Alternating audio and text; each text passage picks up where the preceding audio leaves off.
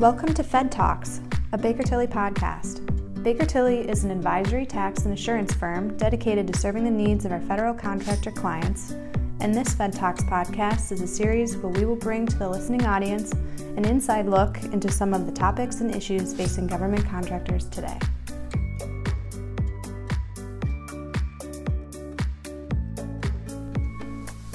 Welcome to another episode of Fed Talks, a Baker Tilly podcast.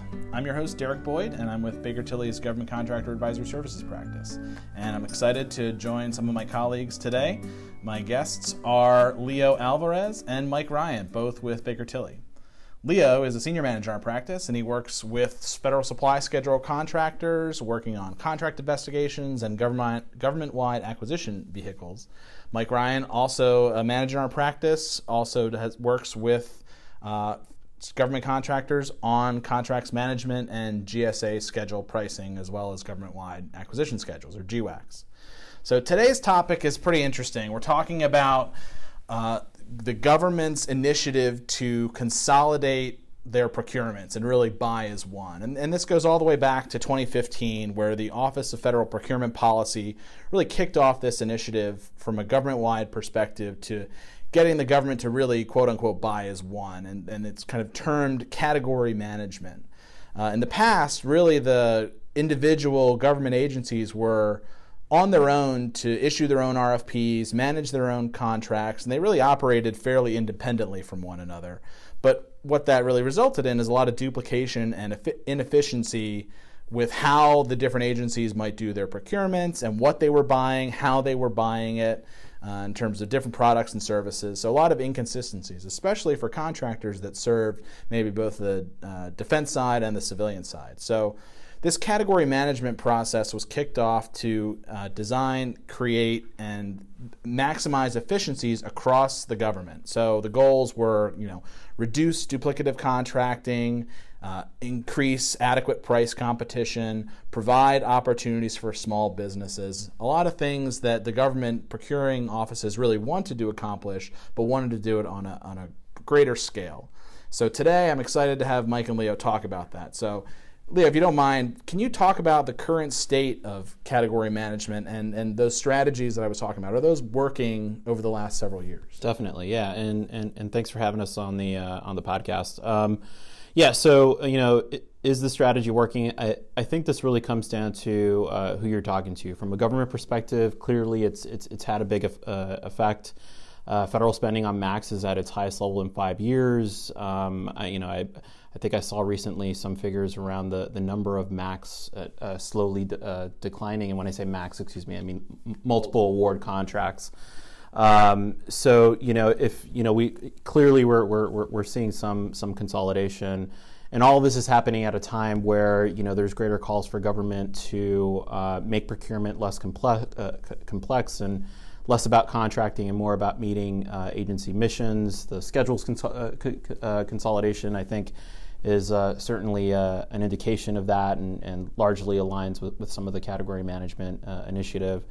Um, OMB put out a, uh, uh, a memo in March uh, of, of, this year, 2019, where uh, they talked about there being at least a, a 10 to 15 percent cost savings when you're using best-in-class contract vehicles, and I, know, I, I, think that we'll talk about that shortly. Yep you know, definitely from, from the government perspective, I, I, I, think it's leading to some of the increased savings that they're looking for and, and a reduction in some of the the, the contract vehicles. Now, from, from, a, from an industry perspective, what we're hearing is um, you know the, the notion that category management might make it harder for mid tiers and, and small business uh, organizations to compete. Um, that the market, uh, you know, consolidation is a is a way to make it easier for large business contractors to consolidate their foothold in certain markets. So, and creating uh, new barriers to entry for those right. small to middle tier contractors. Exactly, exactly. And this is something that that OMB is, is has definitely um, uh, uh, you know has on their radar, and they they've spoken to it, especially in that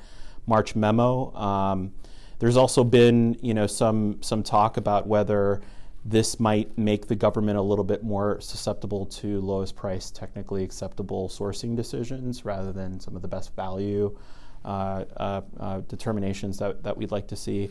Um, it, only time is, will, will, will tell where we're going to shake out on that, but that's um, that's certainly where, where we see it from a, from a high level. Gotcha. And you mentioned best in class contract vehicles. Can you give listeners a little bit of sense of what best in class contracting vehicles are? Yeah, so these are contract vehicles that have a, a number of characteristics that um, OMB sees critical to the category management concept. Um, the most important of which, uh, at, at, least in my opinion, is that the vehicle requires contractors to submit transactional data so that uh, the government can review that data and um, that helps them with their buying strategies. Uh, there's a, a, four-tiered sort of structure that OMB has put out there, with tier zero being uh, open market spend and tier three contracts being best-in-class uh, contract vehicles. And the idea is, is that OMB wants uh, agencies to start taking that open market spend and push it up the uh, spend under management tiers so that um, the government is better able to analyze uh, spending and, and make better decisions around sourcing. Gotcha. Now, now, Mike, you know, Leo mentioned that federal spending on multiple award contracts is at its highest level in five years. So significant growth there. What what has gotten the most attention with those uh, MAC contracts across the government agencies? Sure. So one other aspect I just want to add to Leo, uh, what Leo said is the uh, the fact that best in class contracts are government wide. So any agency can purchase through those vehicles. Mm-hmm. Um, and the, the administering agency is going to differ depending on the vehicle. Some uh, vehicles are administered by NIH, uh, a lot of them are administered by GSA. Mm-hmm. Um, so, for instance, the, the NITAAC, uh, which is the inf- NIH's Information Technology Acquisition and Assessment Center, they are administering three vehicles uh, that are very popular uh, CIOS P3 uh, and CIOS uh, P3 Small Business, which are first to IT solutions and services. And then you also have the CIO.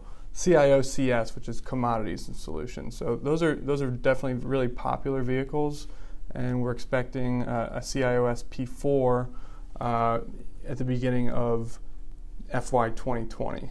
Right. Yep. Um, another two sets of vehicles that are that are really popular. One is the the Alliant contract vehicles. We saw Alliant two uh, unrestricted awarded back in uh, July 2018.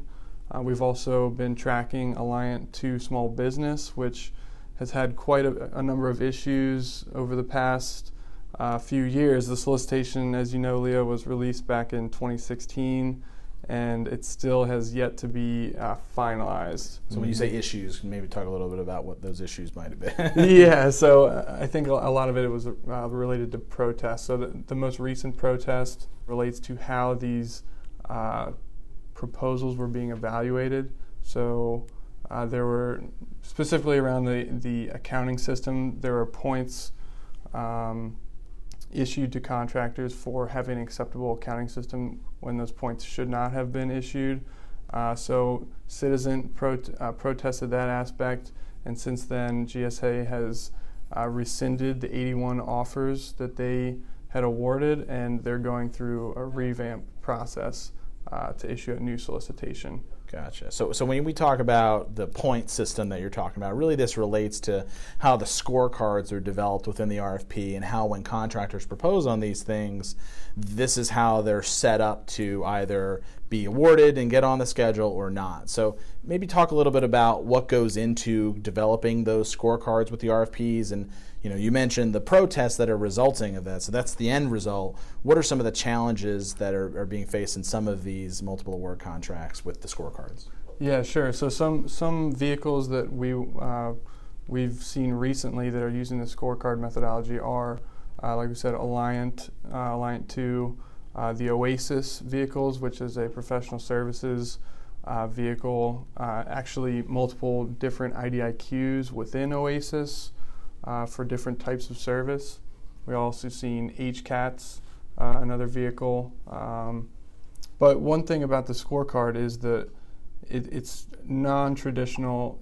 It's a non-traditional way to on-ramp contractors. So we've seen in the past, uh, you know, more traditional methods. We see uh, a statement of work uh, where contractors have to submit a technical proposal uh, that aligns with the requirements. We also see a price.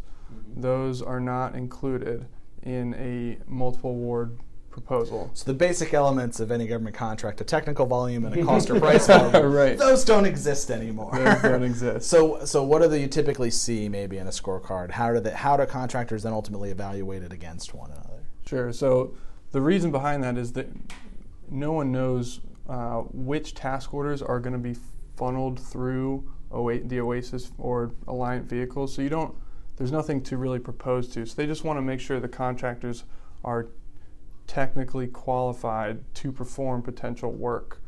So the way they do that is they they look at relevant experience projects associated with the NAICS codes of the of the vehicle. Um, so if you have a 541330 uh, OASIS pool or a NAICS code associated with that OASIS pool, you're going to want to see uh, relevant projects that have that OASIS uh, NAICS code, that matching NAICS code. Right. So there, there, there's a couple of different aspects that they're looking at. Um, the huge, uh, uh, uh the majority of points that are going to uh, be within that scorecard are going to be based on your past performance. Uh, and then there's a portion of the scorecard that's also based in things like systems, clearances, and certifications. And what we've seen, at least for some of the, the organizations that we've worked with, is that the, the mid tiers and the small businesses really struggle in this area. Um, they have they just have not had some of the um, experience with uh, with agencies like DoD who regularly issue these kinds of uh, you know business systems. Um, so this is something that can make it a little bit harder for organizations to actually get onto these vehicles. Back to your point earlier yep. about barriers to entry. If the DoD's the the you know the agency that typically might audit your you know accounting system or your estimating system is one of the six core business yep. systems yep. because you don't meet their thresholds because you're a much more small a smaller contractor or even a mid-tier contractor you've not had that oversight coming in from these go- uh, government agencies and yep. so you're automatically at a disadvantage because other agencies have deemed you low risk and because you're low risk now you're unevaluatable against I don't even know if that's a word. Evaluatable. yep. Not able to be evaluated against uh, these other bigger contractors. Yeah, yeah, and you know, I I think that this is the, the, the criticism that some of the scorecard RFPs have, have gotten. I you know I, I think that the that GSA in particular really likes it because it's a way to to really get a, a good sense of you, you having a, a, great pool of contractors that have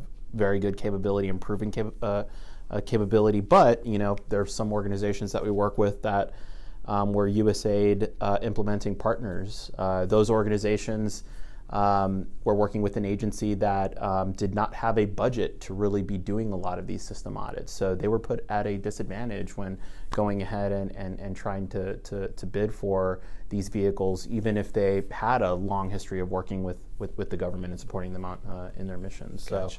Yeah. So, so put on both of you guys. Put on your your future looking glasses, or getting in your time machine. Go a year forward from now, you know, into government fiscal year 2020. What do you see as kind of the big things that are might happen in the next uh, calendar year here? Are there any other multiple award schedules, GWACs, or best in class contract vehicles that might get more attention in the next year? And, and any other closing thoughts you have for the listeners? I think the, the, the two vehicles that are, are, that are on our radar are Astro, which is uh, it's going to be run by GSA's um, FedSim um, uh, organization. Um, it's not out yet. The draft uh, uh RFP is going to be coming out at the end of 2019. Um, it's DoD sponsored. It's going to have a structure that's similar to Oasis. Um, what makes that vehicle unique and, and has, has a lot of uh, individuals in industry excited is that it's going to be an, a vehicle that's um, that's uh, focused primarily on uh, unmanned, manned, and optionally manned systems, robotic services, and, and platforms. So uh, it's going to have a very, very uh, unique uh, uh, uh proposition or, or, or, or, offering for, for federal agencies. So that's certainly on our radar, no pun intended. And then CIO-SP4, um, this is the fourth iteration of NIH's contract vehicle that Mike was speaking about earlier. It's slated to expire at the end of July 2020. Uh, but the recompete is going to be coming out, uh, it's slated to come out uh, uh later next year uh, around um, spring, summertime. And the idea is that these vehicles take so long to award, evaluate, and get through the bid protest uh, range that they need to do it two years in advance of the actual uh, uh, expiration of the vehicle. So that's something that that's where we're going to be looking at with uh, with uh, our clients. A lot of different strategies for how they approach those.